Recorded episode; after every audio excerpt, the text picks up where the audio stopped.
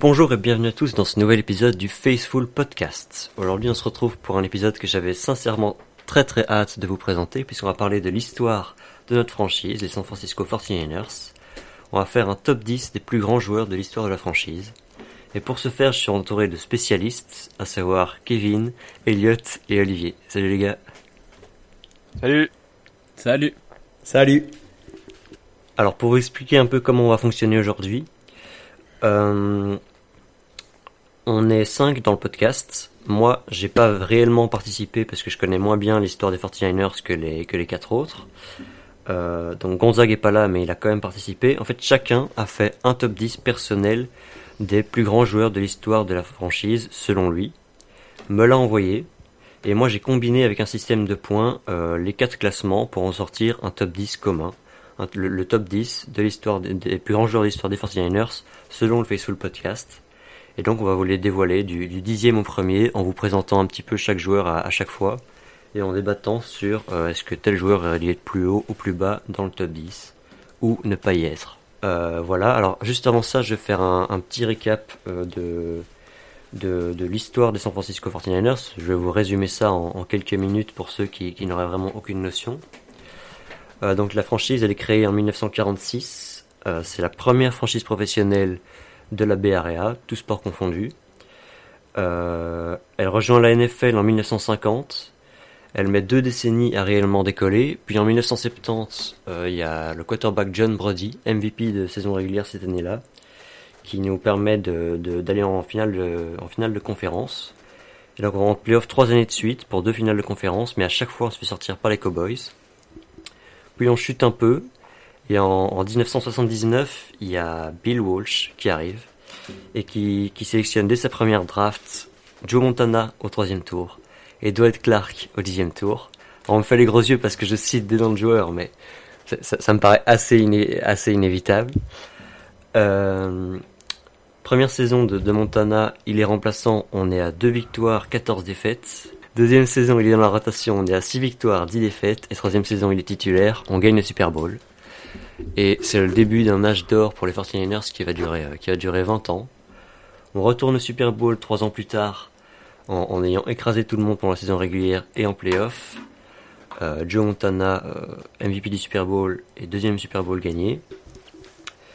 Juste après, alors qu'on était la meilleure équipe de NFL, on draft Jerry Rice, tout simplement le plus grand receveur de l'histoire de, la NFL, qui mettra quelques années à qui mettra quelques années à émerger. Puis en 87, il est MVP euh, et, joueur offensif de l'année. S'ensuit un, doublé, un back-to-back en 88-89 où les 49ers euh, sont très à l'aise dans, dans la NFL. En 89, on fait même l'une des meilleures saisons, euh, ce qui est considéré comme l'une des meilleures saisons de l'histoire de la ligue, en écrasant tout le monde, et, euh, y compris en playoff, avec même le, plus grand écart de points de l'histoire du Super Bowl contre les Broncos. Je crois que c'est 55-10 au Super Bowl. Euh, on manque de faire un triplé l'année suivante, mais on se fait sortir par les Giants en finale de conférence. Et à partir de là, il y a une lutte euh, pour le, poste de quarterback entre deux des plus grands QB de l'histoire de la ligue, toutes franchises confondues, à savoir Joe Montana et Steve Young, qui, qui cirait le banc depuis quelques années.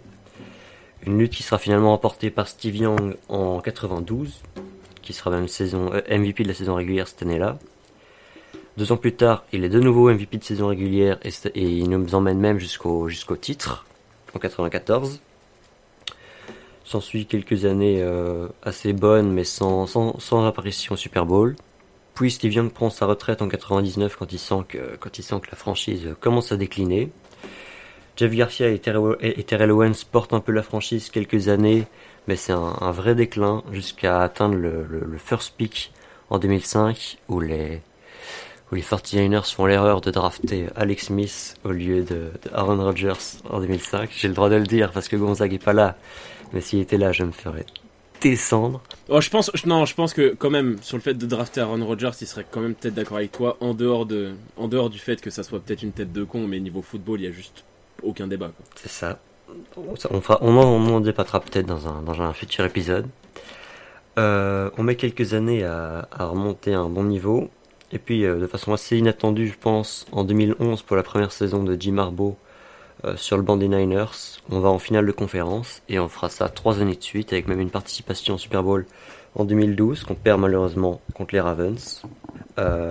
Puis les résultats se détériorent à nouveau jusqu'à l'arrivée de Shanahan en 2017. Et à partir de là, je pense que la plupart de nos auditeurs connaissent, euh, connaissent l'histoire. Donc on parle d'une franchise, une des plus grandes franchises de l'histoire de cette ligue avec quand même 5 bagues, 7 participations au Super Bowl et je crois 20 participations au final de conférence.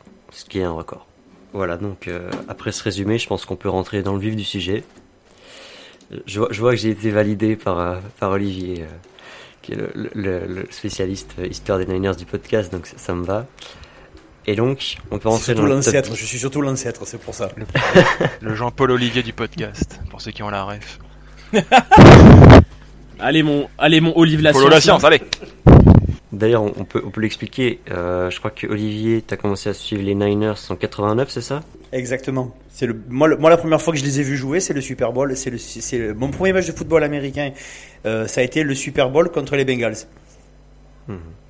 J'avais à l'épo- à l'époque, j'avais un ami qui était euh, qui était américain, Is Williams. Je sais pas si un jour il écoutera, mais ça, ça me permet de faire un petit coucou.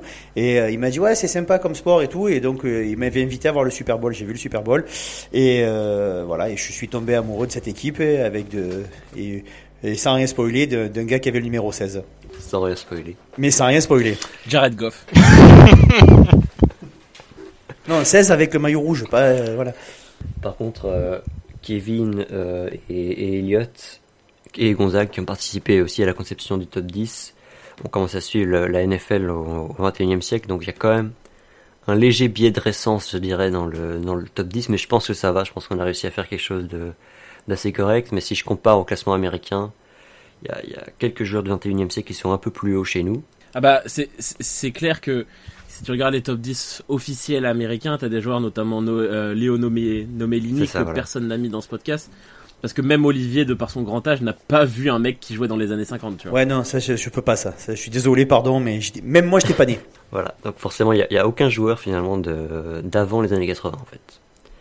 Même des gars qui sont mis très très haut comme euh, Jimmy Johnson, un cornerback que je connais pas du tout, mais qui est souvent cinquième ou sixième dans le classement américain. Euh, donc on va commencer, et le dixième plus grand joueur de l'histoire des San Francisco 49ers, selon l'équipe du Faithful Podcast, c'est Dwight Clark, dont Elliott va pouvoir nous parler. C'est un receveur de, de- des 49ers de 79 à 87 qui a été bagué deux fois. Ouais, exactement. Euh, Dwight Clark, euh, c'est pas le nom le plus clinquant de, de l'histoire de la franchise. hein. Je pense que pour, euh, pour quelqu'un qui ne suit pas assidûment les 49ers, le nom de Dwight Clark ne parle pas forcément. Mais pour euh, parler aux gens, en fait, c'est The Catch. De toute façon, c'est peut-être l'une des actions les plus connues de l'histoire, même pas des 49ers, mais de toute la NFL. Euh, donc, on va revenir sur l'action un petit peu après, mais en gros, c'est un mec qui est né en 57 en Caroline du Nord, qui a fait son, son université à Clemson, et du coup, quand il arrive à l'université, il a été recruté pour jouer quarterback. Euh, mais au final, il a été switché de position parce que en fait, euh, ils avaient déjà sélectionné, euh, pris euh, quatre quarterbacks en même temps que lui pour l'université. Donc d'abord, il a joué en défense, en strong safety à l'université. Derrière, la défense lui plaisait pas du tout. Il s'est barré, il est retourné en Caroline du Nord. Son coach l'a rappelé pour jouer receveur. Et ça a été absolument grandiose. Il a été drafté très bas par contre parce que du coup il avait très peu d'expérience sur le poste. Il a été drafté en 249e par San Francisco en 79 comme Joe Montana. Donc preuve que une bonne draft tu peux la faire sans prendre des mecs au premier tour. Euh, et du coup il est célèbre pour The Catch. Donc pour petit rappel, euh, on est en NFC Championship en 1982, donc de la saison 81. Et euh, San Francisco affronte les Cowboys. San Francisco perd 27 à 21. Il reste 58 secondes à jouer. Troisième et 3. Et là, le Magic Joe Montana qui fait une passe au fond de la end zone à Dwight Clark. Réception, touchdown, extra kick de Ray Werching. Et les 49ers avancent au Super Bowl et vont remporter leur première bague. Euh, c'est une des actions les plus connues en fait de l'histoire de la ligue. C'est dur à expliquer à, à- à l'oral sans voir l'action et sans être dans le contexte du match, mais c'est une action absolument extraordinaire. Montana après avait dit que cette action-là avait été préparée à l'entraînement, mais que jamais de l'histoire de l'entraînement il avait lancé le ballon à Dwight Clark. C'est dire le génie non seulement de Montana, mais aussi de Dwight Clark, c'est d'être prêt à tout moment. C'est pas un receveur qui était attendu. La preuve, c'est que sur cette action-là, il recevait pas forcément le ballon. C'était pas forcément le receveur numéro 1 à cette époque-là mais il a réussi en fait à, attraper ce ballon et à faire gagner San Francisco et on est allé au Super Bowl et peut-être que sans cette réception là on aurait quand même gagné le Super Bowl avec l'équipe extraordinaire qu'on a mais ce serait sûrement différent en fait. La legacy de Joe Montana, la legacy des 49ers serait très différente sans ce mec là. en plus de ça, bon, il a joué du coup 8 ans chez les Niners, 2 Super Bowl, numéro 87 retiré par la franchise, 134 matchs, 500 réceptions, 6700 yards, 48 touchdowns, first team All Pro en 82, leader de réception de la NFL en 82. Derrière, il a été très important pour la, pour la franchise puisqu'il était membre du bureau de 90 à 98. Il a été GM euh, de San Francisco de 95 à 98 avant d'être euh, GM des Browns. Malheureusement, il est décédé euh, le 4 juin 2018 de la maladie de Charcot qu'il a lui-même reconnu sans être sûr que ça venait de là des dangers du football et des chocs à la tête puisqu'il a eu trois commotions cérébrales durant sa carrière. Donc ça fait quasiment 4 ans jour pour jour. Donc déjà paix à son âme et ouais, joueur extraordinaire, peut-être pas assez reconnu à sa juste valeur. Alors est-ce qu'il a sa place dans le top 10 euh, euh, Doit être clair, parce que Olivier l'a mis et Kevin pas. Non, non, je l'ai pas mis moi non plus. Non, pardon, c'est l'inverse. C'est pardon, c'est l'inverse. C'est Kevin qui a mis euh, qui a mis Dwight Clark dans son top 10. Elliot l'a mis très haut, mais mais Olivier l'avait pas mis. Bah alors, oui, quand on écoute, quand on écoute euh, euh, l'éloge que vient de faire Elliott, oui, on peut, on, peut le mettre dans le top 10. Mais après, euh, pour les, pour les places qui vont de la 10, 9, 8e, je pense que ça dépend vraiment des goûts de chacun. Voilà, moi j'étais sur à ce poste-là, j'étais sur enfin à ce numéro-là, j'étais sur un autre receveur d'une génération plus récente avec un style un peu différent. moi j'étais sur Terrell Owens, mais bon. Dwight Clark avec ce qu'il a fait. Et euh, l'action l'action the catch c'est c'est Montana qui roule sur la droite qui attend qui attend qui attend qui attend qui attend qui attend. Puis d'un coup il va jeter ce ballon. On se dit euh, ballon le ballon le, ballon est perdu. Et d'un coup on le, on, le voit s'élever récupérer la balle. Et euh, juste pour ajouter un petit détail à ce que disait, ce que disait Elliott, tu dis on aurait peut-être gagné le Super Bowl. Ouais, mais si la passe elle n'est pas réussie, on va pas au Super Bowl. Et c'est les, et c'est... Non, non, non, non, je dis, je dis, on aurait sûrement gagné le Super Bowl euh, à un moment donné. Ah oui, d'accord, avec cette équipe-là. Mais celui, non, celui-là, on, celui-là, on le gagnait parce pas. Que celui-là, on le Moi, je pense que le point de bascule qui fait que, que San Francisco est devenu la franchise des années 80, c'est cette réception-là. Parce que ça a créé un momentum et pas que sur le match. C'est, c'est pour ça que, euh, après réflexion, c'est vrai qu'il il aurait mérité sa place dans mon top 10. Et puis, la, et puis la grande classe, le monsieur, il a quand même une statue de, de sa réception devant le, devant le Levi Stadium. C'est quand même grande classe et juste, juste pour cette action, il mérite, il fait tellement partie de l'histoire des 49ers qu'il mérite sa place dans le top 10 selon moi. Ok, bon bah on a une unanimité je pense. Euh, on peut... Juste, je rajoutais un petit truc sur, euh, sur Dwight Clark. Je vous dis qu'il a une, une statue devant le Levi's. Euh, petite euh, anecdote qui, qui a le mérite d'exister. Il n'est pas du tout, il n'était pas avant son décès fan du, du Levi Stadium. Il aurait bien aimé que San Francisco reste au, Candlestick Park. Il était très déçu de la fin du Candlestick Park et il a dit, je cite, c'était une poubelle mais c'était notre poubelle. Nous on pouvait parler mal de ce stade, mais quand les mecs venaient parler mal de ce stade, on venait les défoncer. voilà. Ça dit aussi euh, à quoi ressemblait cette équipe. C'était une équipe de, de, tarés en fait. Euh, l'équipe de, des années 80, c'était des mecs. Euh, on venait chez eux, en fait, tu, tu viens pas sur mon territoire, je vais te défoncer. Ouais. Et on finit par préciser que le, commentateur, le, commentaire du, du de, The Catch, il est dans un jingle d'intro. Si vous faites attention à un moment, vous entendez une, une, ancienne voix des années 80, c'est le, commentaire de The Catch. on peut passer au neuvième. Et c'est de nouveau Elliot qui va avoir le, plaisir de, de présenter ce joueur puisque c'est Joe Staley, qui est un tackle des Niners de, 2007 à 2019. Je pense que la plupart de nos auditeurs le connaissent. Ouais, la plupart des auditeurs doivent le connaître. Euh, si vous avez déjà écouté, je sais pas si j'en ai déjà parlé dans le podcast, mais j'en ai déjà parlé au gars du podcast. J'ai un profond amour pour, euh, pour Joe Staley. Euh, quand j'ai commencé le, à suivre les 49ers. J'ai commencé à les suivre aux alentours de 2010, j'ai pas la date exacte, mais un des premiers matchs que j'ai vu, sûrement même le premier match que j'ai vu, c'était un match de, de finale de, de, non, pas de finale de compte, mais c'était un match de playoff contre les Saints. Et il avait été absolument grandiose en protection d'Alex Smith. Euh, je connaissais très peu de choses du football, mais j'avais vu ce mec qui protégeait un gars et presque au péril de sa vie en fait. Il y avait cette impression là que le mec aurait été capable de crever sur le terrain pour que personne touche son quarterback. Et c'était un petit peu ça en fait, Joe Staley euh, sous le maillot des Niners, c'est le don en fait. Il, a donné son corps pour la franchise, pas forcément pour son quarterback, puisqu'il y en a eu plusieurs derrière lui. hein. Il y a eu Kaepernick, il y a eu Alex Smith, euh, il y a eu euh, même Garoppolo sur la fin. Mais c'est juste un mec qui se donnait à fond. C'est, je pense, aujourd'hui le meilleur tackle qu'on ait eu euh, sous le la franchise. Alors il y a peut-être des anciens dans les années 50, on parlait de Léo Nomellini juste avant, qu'on n'a pas vu jouer malheureusement.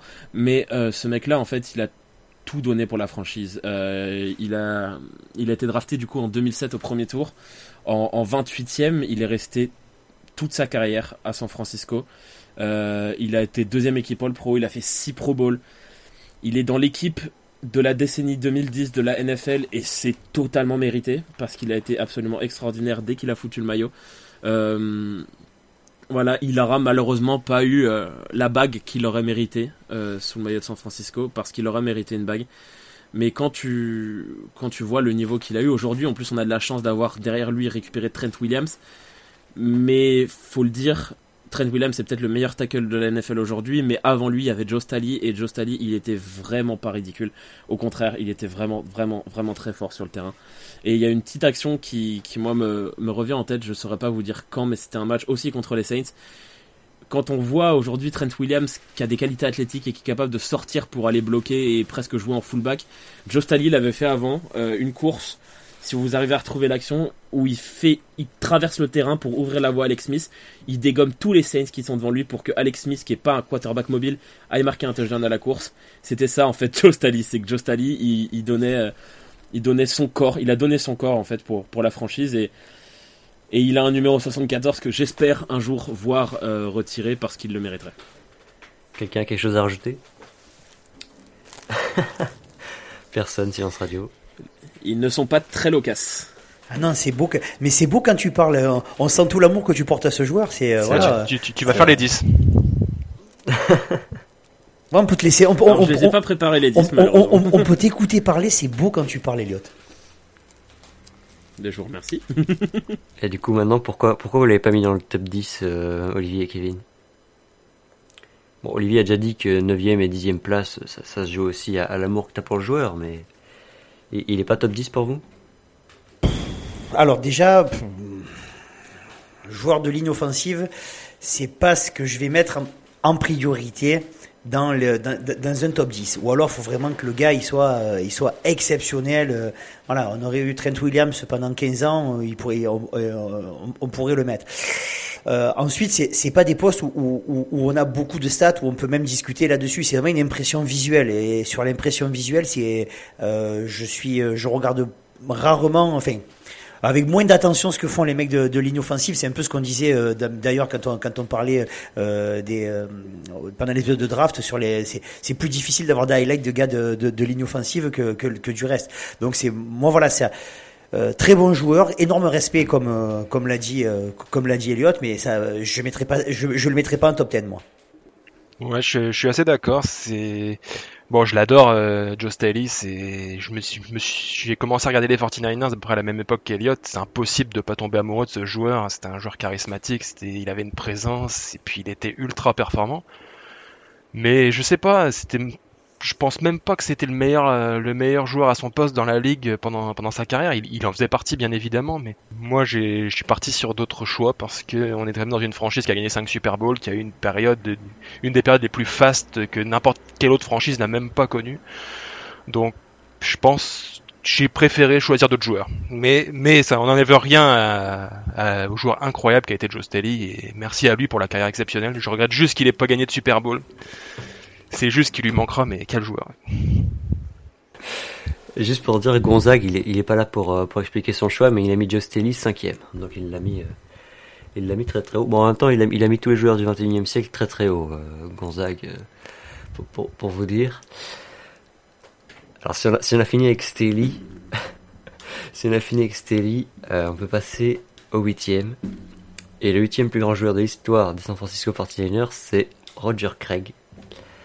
Roger Craig dans running back euh, des Niners, trois fois bagué. Running back de, de 83 à, à 90. Et c'est Kevin qui va pouvoir nous en parler un peu. Ouais, donc euh, ouais, Roger Craig, donc sélectionné avec le, avec le 49e choix de la draft 83. Euh, c'est un joueur qui s'est imposé tout de suite sous le maillot des 49ers puisqu'il euh, a joué les 16 matchs dès sa saison rookie. dont, dont 13 en tant que titulaire. Et, et déjà dès sa première saison, il finit avec 8 touchdowns à la course et 4 à la réception. Donc, euh, ça montre déjà le, le, le potentiel qu'il avait à être un joueur euh, tout terrain dans le sens où il était capable de courir autant que de réceptionner, de faire mal aux adversaires de, de ces deux façons-là. Donc euh, dès sa, dès sa saison rookie, il va même jouer une, une finale de, de NFC qui va, qui va être perdue malheureusement par les 49ers. Euh, la, la, la saison suivante, il, il, se retrouve donc dans une équipe des 49ers qui se bat tout de suite pour le, pour le titre. Donc il va, cette fois être titulaire dans tous les matchs de cette saison 84 et finir avec un total de 10 touchdowns pour confirmer sa progression. Mais cette fois, les Niners vont, vont se rendre jusqu'au Super Bowl en 84 et Craig va avoir une performance exceptionnelle dans ce match-là. Avec, euh, avec 5, 58 yards à la course, il va aussi réaliser 7 réceptions pour 77 yards et aider l'équipe à battre les Miami Dolphins 38 à 16. Et Craig devient aussi le premier joueur à inscrire 3 touchdowns dans un Super Bowl cette année-là. Dans la saison 85, Craig continue à avoir le succès qu'il a montré lors de ses deux premières saisons. Il termine la saison en étant leader de la ligue aux réceptions avec 92 réceptions et il devient le premier joueur de l'histoire de la NFL à courir et recevoir pour au moins 1000 yards dans la même saison. Craig court pour 1050 yards au sol et 1016 yards à la réception. Donc Craig aura joué ses, ses 8 premières saisons de sa carrière à San Francisco. Donc en 88, Craig va, connaître une des meilleures saisons de sa carrière avec 1502 yards et 9 touchdowns durant la saison régulière. Il est nommé joueur offensif de l'année. Il va aussi remporter cette année-là son deuxième Super Bowl avec les 49ers. Donc la saison suivante, les 49ers reviennent au Super Bowl et, obtiennent une victoire dominante face aux Denver Broncos avec un score final de 55 à 10. Craig va courir ce, jour-là pour 69 yards, capter 5 passes pour 34 yards et marquer un touchdown, montrant à quel point il était important pour l'équipe à, cette époque-là. Dans ses 8 saisons avec les 49ers, Craig aura compilé pas moins de 7064 yards et 50 touchdowns, en y ajoutant 4442 yards à la réception et 16 touchdowns. Il fait bien évidemment partie du, du, Hall of Fame des 49ers. À la fin de sa carrière, il rejoindra également les Raiders en 91, mais, mais sans connaître le, le, le même succès qu'il aura connu à San Francisco. Que on, on, a là probablement un des deux meilleurs running backs de l'histoire de la franchise et une, une, figure de proue incontestable de la grande équipe des Niners de la fin des années 80 et début des années 90. Olivier, tu veux compléter? Ouais, ouais, ouais, voilà. Euh, j'ai écouté avec attention ce que ce que, ce que nous a raconté Kevin. Euh, ça me, moi, ça me rappelle des souvenirs de quand j'étais de quand j'étais petit, euh, parce que il y avait quand même à cette époque-là, San Francisco. Enfin, il faut il faut imaginer que pour faire des comparaisons avec maintenant, c'est euh, Roger Craig, c'est c'est c'est c'est Christian McCaffrey quand il se blesse pas. C'est, euh, il était aussi bon à la, à la, à la, à la, à la course qu'à la réception. Vous prenez, vous prenez Alvin Kamara à son meilleur et vous avez Roger Craig. Et en plus, à la différence des gars que je vous ai cités, c'est un gars qui a gagné trois bagues, quoi, je veux dire. Et à une époque où, euh, avec le génie le, que, que, nous avions comme, comme coach, Bill Walsh, qui avait, qui avait tout compris et qui mettait en place euh, la West Coast Offense et euh, ce principe de petite passe courte et avec les, le, le, le, running back qui sortait et qui était toujours prêt à récupérer le ballon et euh, la, la, notion de match-up était super importante et, et, Craig il se régalait. Euh, enfin Rice Montana Craig, pouf, pouf, pouf, voilà c'était euh, c'était de l'or en barre. C'est pour ça quand tu fais Kevin, tu le places second euh, second running back. Pour moi, c'est le c'est le, le numéro un. Bah j'ai dit qu'il faisait que... il, faisait partie des deux meilleurs parce que parce qu'il y a aussi Frank Gore après qui est premier, qui est deuxième, c'est compliqué. Mais euh, oui oui. Vu le classe vu le classe vu le classement comme il a été fait là, euh, on n'a pas encore parlé de Frank Gore donc il est, il est classé avant. Moi je mettrais Craig avant avant avant Gore pour la simple et bonne raison. Voilà, c'était une véritable double menace aussi bien à la course à la course qu'à la réception. Euh, il a été, il a été performant pendant, pendant de nombreuses années à une époque où le, euh, le football euh, c'était un peu plus viril que maintenant. Et même si maintenant je je, je mets pas en, compte, en cause les qualités des joueurs hein, c'est pas ça. Mais euh, il a il a tenu le, son poste très longtemps et en plus en étant performant, euh, enfin en étant, en étant performant pour- sur trois Super Bowls quoi. Donc euh, voilà, c'est Roger Craig, euh, total respect quoi. Et c'était euh, c'était une patte dans le groupe. Il, il y avait toute une équipe. Il a pris, il a il a sauvé les miches à Jerry Rice d'un point de vue financier à, un moment. Enfin voilà, il y a pas mal d'histoires comme ça. C'est c'est je pense que ce gars n'a pas la reconnaissance qu'il mérite. Pas pas au niveau de San Francisco, mais au niveau de la NFL. Ça c'est à mon humble avis.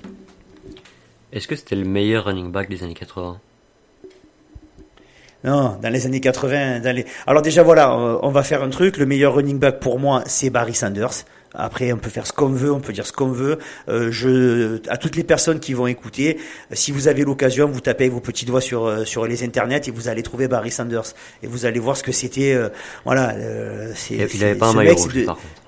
Ah, c'est énorme, mais voilà, Barry Sanders, c'était juste de l'orgasme absolu, quoi. Je veux dire, voilà, vous allez voir des choses que vous avez jamais vues. Et euh, mais après, au niveau des, il y avait tellement de coureurs et le jeu était totalement différent. Là maintenant, euh, les coureurs, si on les prend au sixième, avant le sixième tour, on dit c'est un scandale. À l'époque, euh, il y avait des mecs comme Dickerson, il y avait donc, euh, il y, a, il y, a, il y a- eu Marcus Allen, il, y avait des coureurs, il y en a eu, quoi, des, des, des, extraterrestres. Il y a, euh, à l'é- à l'époque, on a eu aussi des, gars comme Emmett Smith. Roger Craig pouvait pas être considéré comme le meilleur coureur parce qu'il y avait trop de, il y avait une densité folle, mais c'est l'un de ceux qui a gagné le plus de titres dans une période où, euh, où il y avait une concurrence de dingue. Et il finit pas sa carrière sur une euh, sur un fumble en finale de conférence, par contre, Craig? Euh, c'est le match, tu parles donc du match en, euh, où, où on perd 15-13 contre les Giants? C'est ça. Alors ce, ce match, je l'ai vu et je l'ai quasiment oublié de ma tête depuis qu'il y a un méchant qui a mis un gros coup de casque dans les, dans les vertèbres de Montana. C'est ce jour-là où, euh, où euh, ma haine des Giants est née.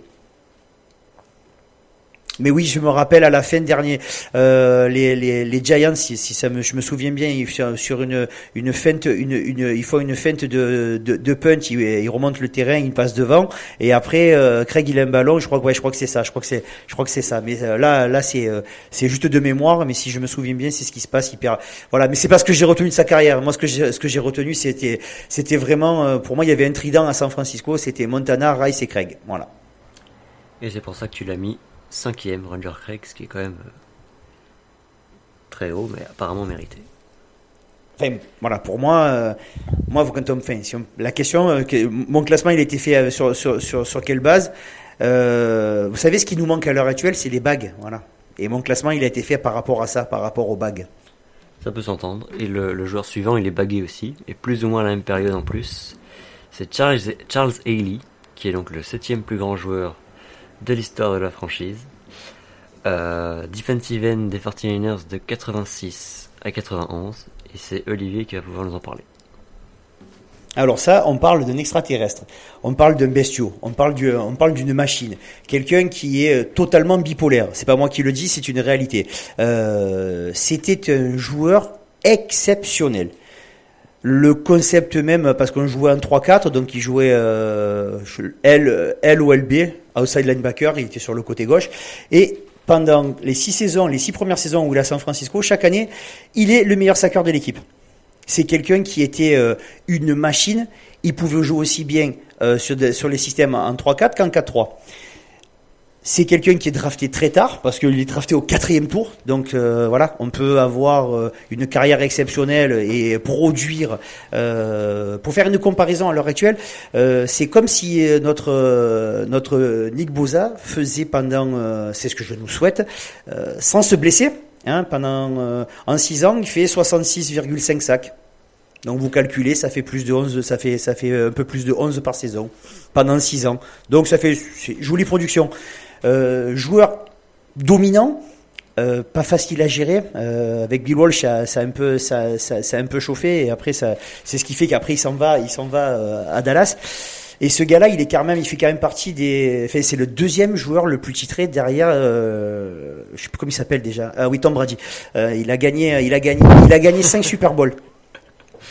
Même je le compte pas, lui. Vous savez, c'est Voldemort pour moi, c'est pareil. Donc voilà. Et donc euh, donc oui, euh, Charles Haley a gagné quand même cinq Super Bowls. Il en gagne deux avec nous. Et puis euh, à cette époque-là, c'était une énorme rivalité avec euh, avec euh, les Cowboys. Et il va faire trois saisons. Il va il va il va gagner trois trois titres chez eux. Euh, voilà, joueur exceptionnel. Ah, oui, oui, ils nous battent deux fois en finale de conférence, bien entendu, et on les bat une fois aussi euh, l'année euh, euh, en- entre, entre pour, les empêcher de faire un sweep it. Mais voilà, c'était c'est c'est une période fin 80, fin 80 début 90. Ce mec était c'était un monstre. Voilà, c'était un prototype. voilà, c'est fait partie des joueurs des, jou- des, des joueurs de légende de San Francisco et de la NFL en général. Quelqu'un quelqu'un a quelque chose à rajouter? Non, je pense qu'Olivier était assez complet euh, sur Charles Haley. Euh, c'est un joueur euh, très très très très très costaud, très physique. Et, comme l'a dit Olivier, il, était difficile à gérer. Et c'est peut-être pour ça, malheureusement, qu'il nous a quittés pour aller à pour aller à Dallas, mais, mais ça n'empêche, ça n'enlève rien en fait à ce qu'il a fait à, San Francisco. Au final, il aura joué que 6 ans, 6 saisons à San Francisco, si on compte la saison 99 où il est revenu, revenu pour, un, pour un petit passage. Mais rien qu'en 5 ans, le fait qu'il soit cité, je pense, par tout le monde dans le top 10, prouve l'impact qu'il a eu, quoi. Des mecs qui restent que 5 ans euh, dans une franchise, mais qui marquent autant la franchise, euh, c'est preuve, en fait, de, de, de force, de talent et de. Et de et de, d'un, très très bon joueur. Bah, quand il est chez nous en 6 ans, il est trois fois pro bowler et deux fois le pro quoi. Donc bon, ça va, ça classe ça classe le. Et j'ai et après quand il part quand il part à, Dallas, il continue à produire énormément et il a il finit sa carrière à plus de 100 sacs. Donc bon voilà, c'est sûr, c'est pas sur une seule saison, c'est pas sur deux saisons, c'est ça a été une carrière. Et voilà, cinq bagues les gars, c'est cinq bagues. Alors maintenant, on va parler de joueurs avec un peu moins de, de bagues, puisqu'on va venir sur des joueurs du 21e siècle. Et on va commencer par Frank Gore, donc sixième plus grand joueur de l'histoire des Niners selon nous. Running back euh, des Niners de 2005 à 2014. On en a déjà parlé un peu dans, je crois que c'est le précédent épisode, euh, où, où c'est la preview de la draft peut-être. Euh, mais Kevin va pouvoir nous en parler encore un peu plus. Ouais, donc ouais, je vais je vais pas revenir sur le sur le gros de la carrière de Frank Gore. Gonzague nous avait fait une éloge magnifique euh, l'épisode de la draft justement dont tu parlais Loïc. Mais euh, mais j'aimerais vous montrer euh, par par des chiffres à quel point ça a été un joueur marquant pour euh, pour la franchise et puis pour la NFL en, en général. Que c'est le premier joueur de l'histoire de la NFL à avoir connu 12 saisons consécutives avec au moins 1200 yards à la course. C'est c'est complètement fou. Il a, il- sous le maillot des 49ers, il a aussi remporté deux trophées Bill Walsh. Ce trophée-là, c'est le trophée de MVP de le, donné par les coachs des 49ers pour leur équipe. C'est le troisième coureur de tous les temps en termes de yards à la course. Il a obtenu cinq Toutes sélections franchises confondues. toutes franchises confondues ouais, dans la NFL. Il a obtenu 5 sélections au Pro Bowl, 10 saisons avec les 49ers, 16 saisons en NFL. À, ses stats incroyables à la course, il, ajoute 18 touchdowns à la réception, 86 touchdowns à la course, 104 touchdowns dans sa carrière au total. A- au Super Bowl, il a, il a ajouté 110 yards à la course également. 250 matchs joués, il y a aucun running back qui en a joué autant dans la ligue. 502 réceptions, 928 first down. C'est un, il a aussi été nommé dans la, dans la il a été aussi nommé dans l'équipe de la décennie 2010 par, euh, par le Hall of Fame de la NFL. Il compile 3883 courses, 4152 yards à la réception, 16 668 yards à la course. Je pense que, je pense que j'en ai dit pas assez sur, sur le joueur qui était Frank Gore. C'est, c'est oui un des deux meilleurs running backs de l'histoire de la franchise et puis euh, puis euh, une, une figure de proue de, de, de la décennie 2010 pour les 49ers sans le moindre doute. Elliot, euh, Elliot Olivier. Très bel, euh, très bel exposé de, de, de, de, de ce qu'était Frank Gore. Euh, comme tu l'as dit, Kevin, et Gonzague aussi, on a très très bien parlé euh, dans l'épisode précédent. C'est c'est un joueur tout simplement marquant en fait. Non seulement de notre franchise, mais de, de la NFL sur le 21e siècle. Enfin, on voit aujourd'hui des running backs qui font très peu de saisons à très haut niveau parce que c'est un poste très dangereux où tu prends beaucoup de coups, où ta carrière est courte, et puis tu as le contre-exemple. Tu as toujours un contre-exemple pour tout, et le contre-exemple du poste de running back, c'est Frank Gore. C'est le mec qui a été performant continuellement, année après année, que ce soit à San Francisco, mais après, notamment chez les Colts aussi, où il a été très très très bon. euh, il a performé en fait dès qu'il mettait son maillot de football, il était performant et il a eu un impact aussi euh, en plus de son de son niveau de de joueur, c'est que c'était un vrai leader quoi. Il a été euh, très présent dans une époque où San Francisco était vraiment mauvais avant que avant que arrive et, et remette un peu la franchise sur les rails. Euh, c'est lui au final qui, tenait offensivement les 49ers quoi. Alex Smith était pas vraiment très très bon à cette époque-là, même s'il arrivait à son niveau à tenir correctement la baraque, mais mais c'est Frank Gore au final qui tenait l'attaque à lui tout seul et qui était qui était extrêmement fort dans, notre période euh, dans notre période de, de- de creux. Donc ouais, c'est un un joueur absolument absolument marquant de, de la franchise et qui a largement sa place. Puis en, plus 10. de ça, ça a été un, ça a été un phénix. On parle de, de sa longévité, mais c'est quelqu'un qui, malgré ça, n'a pas été épargné par les blessures. Il, il se fait les ligaments croisés du genou droit dès 2002. C'est une blessure qui peut être extrêmement douloureuse et grave pour un, pour un running back et revenir de ça et avoir la carrière qu'il a eue. C'était un, c'était un battant, un vrai soldat. C'est ça, c'est le contre-exemple parce que il n'a pas eu beaucoup de blessures dans sa carrière NFL, mais à l'université, il a été vachement touché par les blessures. Souvent, ce qu'on voit, c'est c'est l'inverse. C'est des mecs qui font une carrière universitaire absolument, absolument euh, grandiose et arrivent en NFL, ils peuvent faire une, deux, trois saisons euh, fortes et derrière, ils, se- pètent et ils ont du mal à revenir. J'espère, parce que c'est un joueur que que j'apprécie euh, sur son niveau de jeu. J'espère que Christian McCaffrey ou que Saquon Barkley pourront reprendre le niveau qu'ils ont pu montrer en NFL, mais j'y crois peu parce qu'ils ont eu des blessures graves. Et Frank Gore a eu ces blessures-là très très tôt dans sa carrière et il a su arriver en NFL et rester en bonne santé et produire et, euh, et marquer une franchise et, et marquer la ligue quoi. Et du coup, qui est le plus grand running back de l'histoire des Niners? Parce que si j'en crois au classement, vous n'êtes pas tout à fait d'accord. Olivier a mis, euh, a mis Craig au-dessus de Gore. Et, euh, et les deux autres ont mis, euh, ont mis Gore au-dessus de Craig. Je pense que ça dépend de la vie de chacun, hein. ça dépend aussi de nos affinités. Olivier a vu jouer Roger Craig et pas nous. Nous on a, vu- on a commencé, Kevin et moi, le football avec les 49ers de Frank Gore. Donc forcément je pense qu'on est aussi un peu biaisé dans cette... dans cette dans cet avis là parce que parce que pour nous euh, déjà on a déjà euh, Kevin et moi avons pas vu euh, Roger Craig jouer Olivier a vu les deux jouer mais il y a aussi forcément un biais de de souvenirs et de ce qu'on a de ce qu'on a vécu avec le joueur Oui, et puis voilà, très, honnêtement, je comprends, je comprends le, point de vue euh, d'Eliott et de Kevin. Voilà, bon après, comme je vous disais, Montana, Rice, Montana et Rice Craig, c'est toute ma jeunesse. Voilà. Partant de là, c'est ma Madeleine de Proust. Quand on parle football américain, euh, euh, la première phrase qui va venir à l'esprit de tous mes potes, c'est la phrase, c'est Montana pour Rice. Voilà, ça fait partie de. C'est et j'ai grandi avec ça euh, et pendant des années avec mon frère, quand on, euh, on se lançait quelque chose dans la maison, on criait Montana pour Rice et on savait très bien avait un truc qui allait arriver. Et maintenant que euh, j'ai, je vais avoir 47 ans, il va, il va en avoir 44, on continue quand on, on- on doit se lancer quelque chose à crier Montana pour Rice. Et, et quand on, et quand on partait en courant, c'était pour Craig et voilà. Donc ça fait partie. euh, on a grandi avec ça. Mais ça, au, au contraire de- du débat entre Gore et Craig qu'on a aujourd'hui, le débat, euh, le débat Montana Rice, il n'existe pas n'importe quelle génération de fans des 49ers, même Montana et Rice tout en haut. Alors que la, tu vois, alors que le débat Craig Gore existe. C'est normal, c'est normal parce que euh, si, quand, il y avait des highlights, et ce qui, c'est ce qui a marqué les gens, c'était les passes en profondeur ou les, les exploits que pouvait faire que pouvait faire Jerry sur euh, euh, en, courant en courant certains tracés à sa façon à lui. Et alors que Craig, c'était que des petites passes courtes. Il aurait été très bien dans le schéma actuel, je veux dire, il se serait régalé, mais il était il était sur- prépondérant. Euh, t'en as as parlé euh, au niveau du Super Bowl, le, le Super Bowl contre les Dolphins par exemple, ils ont fait une masterclass à ce niveau-là. Mais j'en parlerai peut-être plus tard, je crois. J'ai deux trois, deux, deux, trois bricoles à raconter. Alors le prochain joueur, donc on rentre dans le top 5 maintenant, on va de nouveau parler d'un joueur du 21e siècle, en l'occurrence Patrick Willis, linebacker des Niners de 2007 à 2014, et c'est de nouveau Kevin qui va pouvoir nous en parler.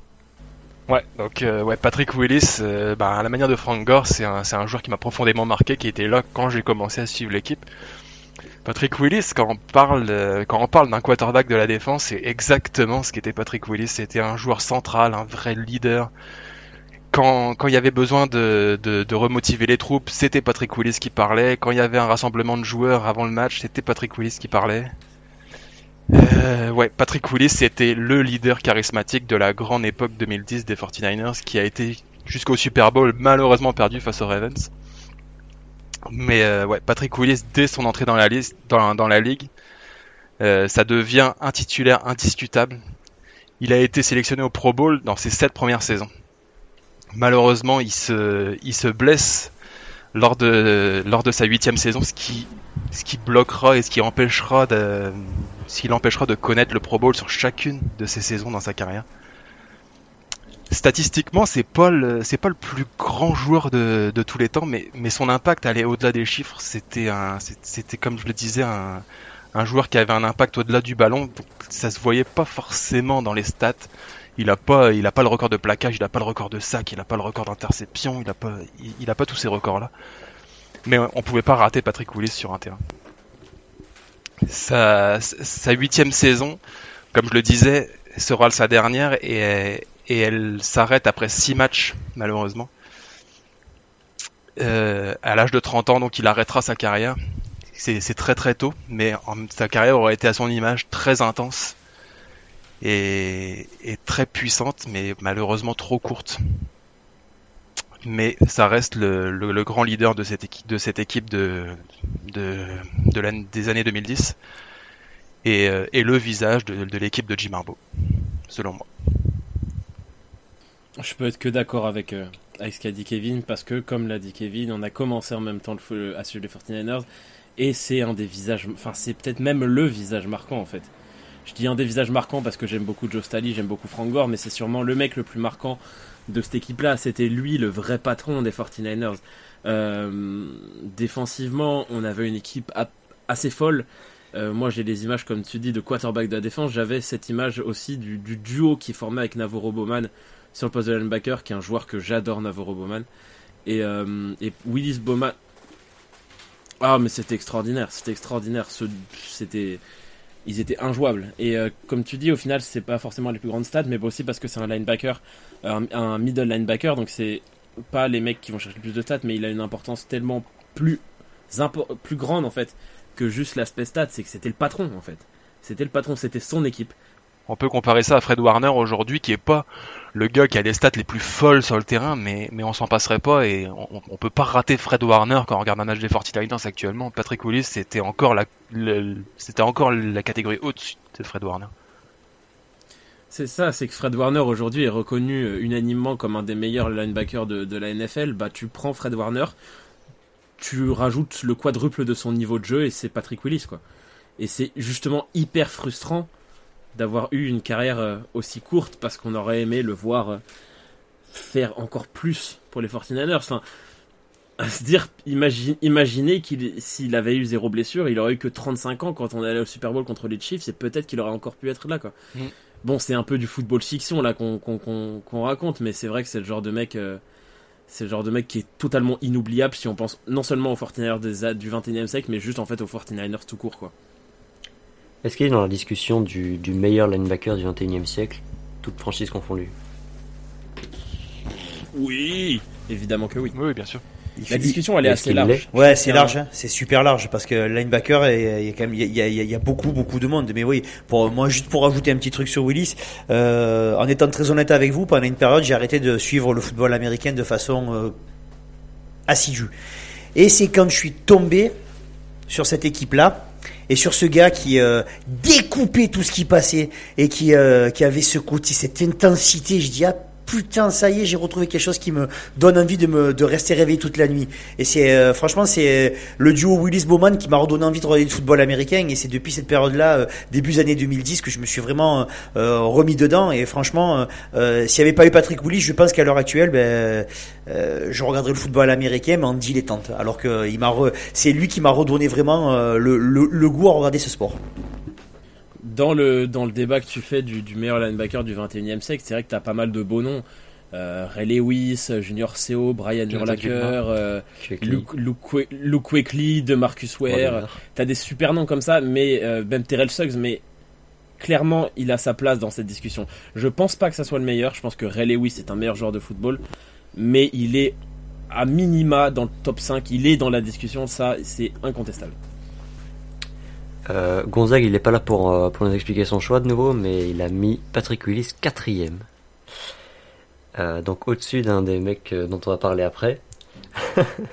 Je vois les, les grands yeux choqués de, de Olivier. Et il a mis Navarro Bowman septième. Ça, ça, Combien? Septième. Quoi? Navarro Bowman. Mhm. Oui. Alors, j'adore Navarro Bowman, hein, mais j'ai du mal à le concevoir quand même. mais après, Patrick Willis, en fait, le fait qu'il soit quatrième meilleur joueur de l'histoire d'une franchise me gêne pas. Mais pas dans la nôtre, parce que on a un top 4 qui me paraît juste purement évident en fait. De toute façon, bon, là, là, là celle-là juste, elle est pour les auditeurs. Euh, vous n'aurez pas ce moment, mais on aura une grosse discussion avec Gonzague sur son top 10. Vous n'aurez pas, vous n'aurez pas la chance, cher auditeur, de profiter de ce moment. Mais sachez qu'il y aura une discussion parce que parce que il se passe Au- des au- choses. Au-delà d'une 10 qui discussion, il risque d'y avoir une exclusion de l'équipe du podcast. Mais non, on va pas l'exclure, on va pas l'exclure. Non, on va On va juste lui couper son de- micro, c'est pas, c'est pas grave. Puisqu'on parle de Gonzague, je vous propose de le finir, puisque euh, il a mis Nick Boza neuvième. Et ce n'est pas une blague. Alors, euh, je, je- je- Alors, peut-être qu'il a pas on va compris le peut-être concept. l'exclure. Peut-être qu'il Euh, a pas finalement, je changerai mon top concept. 10, je mettrai Colin Kaepernick deuxième, s'il vous plaît, merci. Oui, parce que s'il faut faire, si- s'il faut faire le top 10 de nos joueurs préférés, moi Ah j'ai oui, des oui. mecs qui sont incitables dans un top 10 all time, mais que moi j'ai adoré voir jouer. Olivier aurait Ambry Thomas sur le je vais pas podium, mettre Michael exemple. Crabtree dans le top 10. Je vais pas mettre Michael Crabtree dans le top 10, alors que j'ai adoré Michael Crabtree, hein, mais il a rien à foutre dans un top 10. Vous me fatiguez, là vous me fatiguez, là. là. Bon, on va, on va, encha- on va, encha- Là, je on suis va épuisé, enchaîner là, parce qu'on va épuisé. enchaîner parce que parce qu'on va s'énerver. Allez, numéro 4. On va passer des joueurs qui font un peu plus l'unanimité que ceux qu'on vient de, de- de citer. Et euh, quatri- le quatrième plus grand. Hormis chez Gonzague hormis apparemment. chez Gonzague. Le quatrième plus grand joueur de l'histoire de la franchise. Euh, il a fini assez loin devant, euh, devant tous ceux qui sont derrière dans, dans, dans le classement commun. C'est Steve Young, euh, quarterback des Niners de 87 à 99. Une bague en tant que titulaire et deux bagues en tant que backup. Et c'est Olivier qui va pouvoir nous en parler en long et en large. Steve Young, il est que quatrième? Il est, je te rappelle que tu l'as mis quatrième aussi, hein, Olivier. Je pensais Oui. que les copains, ils, ils, ils- ils pousseraient au-dessus, non? Ah, non, Que quatrième, vous l'avez? D'accord, bon. Donc finalement ça va, je suis à- pour, pour l'instant pour l'instant ça va. Bon alors Steve Young, on va on va on va faire simple, hein. on va parler ben, du euh, premier quarterback à être euh, quarterback gaucher à être Hall of Fame. Déjà ça ça, ça, ça pose ça, ça, ça, ça pose le bonhomme. Hein. Euh, il a des records en veux-tu en voilà. C'est un gars qui est arrivé. Alors pour être très honnête avec vous les gars, moi je le détestais. Pour la simple et bonne raison. Ah oui, pour la simple et bonne raison qu'il voulait prendre la place à Joe. Partant de là, je ne pouvais pas l'aimer. Non non, mais c'est primaire. hein, Je, je voilà. Euh, alors quand il a commencé, j'étais vraiment, j'étais pas fan de ce joueur du tout, juste pour euh, des raisons qui n'étaient pas rapport au football américain. Ensuite, il a Bill Walsh a, essayé de mettre une concurrence entre les deux. Ça a été un brave bordel à San Francisco euh, parce qu'il y a une partie du public qui a commencé à siffler Joe. Puis après, quand il fallait gagner les matchs au dernier moment, on se rappelait que euh, le meilleur joueur de l'histoire, il, a le numéro 16. Et donc on le remettait sur le terrain. Et donc ça crée une, tension entre les deux qui, n'était pas nécessaire. Après, il s'est remis sur le banc. Et puis quand on lui a donné les rênes de l'équipe, eh ben, dès 92, première année où il a les rênes de l'équipe, oh ben il est MVP de la ligue. Normal, fa- facile. c'est- donné à tout le monde de faire ça, passer de backup à MVP de la ligue. Malheureusement, il va se casser les dents quelques fois euh, sur les Cowboys de façon régulière. Et en 94, il va réussir à gagner sa bague en étant MVP et en faisant un truc très simple pour un quarterback, c'est de balancer 6 passes de touchdown lors d'un Super Bowl, ce qui arrive jamais. Voilà, donc Steve Young c'était un joueur exceptionnel, exceptionnel parce qu'il était capable de faire ce que euh, les quarterbacks font à l'heure actuelle, d'être d'être une véritable double menace. Il avait des jambes qui lui permettaient de mettre des touchdowns pas forcément des, euh, des quarterbacks sneak, hein, je veux dire, était capable de courir sur des distances euh, importantes. Il avait son spécial, euh, la, la pump, tout le monde, tout le monde partait et boum, il démarrait dans l'autre sens et c'était, euh, ça, ça, ça faisait, ça faisait des différences de dingue. Il avait un bras d'une précision chirurgicale, d'une puissance qui manquait, euh, il lui manquait rien. C'était, c'était vraiment un joueur exceptionnel. Voilà, donc il fait partie, euh, il fait partie normalement du, euh, euh, du top 4. Après, si vous, si vous voulez des, des, des, des, des, des, stats sur ce gars-là, c'est voilà, c'est double menace. Il a mis 43 touchdowns dans sa carrière. Il y en a qu'un à l'heure actuelle qui l'a battu. Vous savez qui c'est? C'est l'autre pimpin qui joue à Baltimore, non? Ah non, c'est Superman. C'est voilà, c'est Cam Newton. C'est le seul qui a battu ce record. C'est pour un, pour un, pour un quarterback, il a mis, il a mis 43 touchdowns. Il a, il a lancé deux- 232 passes. Euh, voilà, il est quatre fois, il est quatre fois leader au, au nombre de touchdowns lancés dans une saison. C'est un record NFL. Six passes lors de, euh, six passes de touchdowns sur un Super Bowl, c'est un record NFL. Six matchs consécutifs à plus de 300 yards lancés, record NFL. Et voilà, c'est le record NFL. Voilà, si vous pouvez chercher. euh, euh, c'était un prototype de joueur qu'on voit plus. Enfin, maintenant, c'est beaucoup plus répandu parce que la double menace, c'est euh, ben, c'est ce qu'on est, c'est ce qu'on espère avoir avec notre quarterback maintenant, euh, avec le, le baby QB comme on, l'a- comme on va l'avoir l'année prochaine. Mais euh, c'est tout ce que je nous souhaite, c'est qu'on retrouve un joueur comme Steve Young. Mais je pense pas qu'il aura autant de, de vista que lui parce que c'était, franchement, c'était vraiment beau à voir. Amen. Amen. Ça donne envie. Amen. J'ai pas eu la chance de, de le voir jouer, malheureusement. Comme on n'a pas eu la voir le- on n'a pas eu la chance de voir jouer Joe Montana, on arrivait plus tard euh, en tant que supporter, mais ça devait être extraordinaire. Et puis même le peu que j'en ai vu, de toute façon, c'est déjà c'est le meilleur quarterback gaucher de tous les temps. Même si les gauchers, il y en a pas beaucoup, mais ça paie, ça, ça, ça. Ouais, Il y a- il y a Tagovailoa quand même. Bah, tu sais quoi? Quand en préparant l'émission, j'ai regardé un top 10 des meilleurs quarterbacks gauchers de tous les temps. Et te dire le, le niveau des quarterbacks gauchers, c'est que Tagovailoa est déjà septième. C'est dire le niveau des quarterbacks gauchers. Enfin, t'as eu qui comme mec euh, à peu près potable T'as eu Ken Stabler, Boomer Ezi- Michael Vick. Ma- Michael Vick, Ken Stabler et Boomer Esiason. Et derrière, mais par contre, ils sont euh, la distance entre entre la France et l'Australie. Et bah, c'est la distance qu'il y a entre ces mecs-là et Steve Young. Steve Young, c'est un autre monde en fait par rapport à ces gars-là. Et il y a aussi, on pourrait dire, ah ouais, mais il y a le biais, c'est le poste le plus important, c'est un quarterback. Non, c'est juste un joueur absolument extraordinaire. Enfin, comme l'a dit très très bien Olivier, euh, le mec première saison MVP. Voilà, point. Le seul mec qui me vient en tête qui a fait la même chose, c'est Patrick Mahomes. C'est Patrick Mahomes, il est reconnu comme le meilleur quarterback aujourd'hui. C'est c'est juste extraordinaire en fait ce qu'il faisait sur un terrain. Il nous a emmené à la victoire. Enfin, imagine une QB room à l'époque avec Joe Montana et Steve Young en même temps. C'est insensé. Mais c'est comme, si- c'est comme si aujourd'hui Tom Brady prenait sa retraite et puis t'as Patrick Mahomes, euh, son remplaçant derrière lui et puis prend la ça. place. C'est même- pas prendre, ça va, ça, ça va encore plus loin que ça. C'est même pas prendre sa retraite. C'est que Tom Brady, tu euh, après une blessure, tu le dégages quand même malpropre pour mettre à sa, pour mettre à sa place, euh, pour mettre à sa place euh, Patrick Mahomes. Et mais Mahomes, ça fait déjà, c'est comme si Mahomes, ça fait déjà 5 ans qu'il était sur le banc et de temps en temps on le faisait rentrer un peu et euh, tout le monde se rendait compte qu'il était super, euh, que Mahomes c'est super fort. Mais euh, le, le, le gars au dessus, il est tellement et c'est c'est tellement le chef que chaque fois il rejoue. C'est à peu près pour, pour donner une comparaison aux, aux jeunes de, de maintenant, c'est à peu près ça. Euh, et Steve Young, euh, il est resté à San Francisco aussi et surtout parce qu'il y avait Bill Walsh, parce que c'était euh, ce mec était un génie. C'était voilà, ce, coach-là a fait en sorte a fait en sorte de de l'aiguillonner comme il fallait.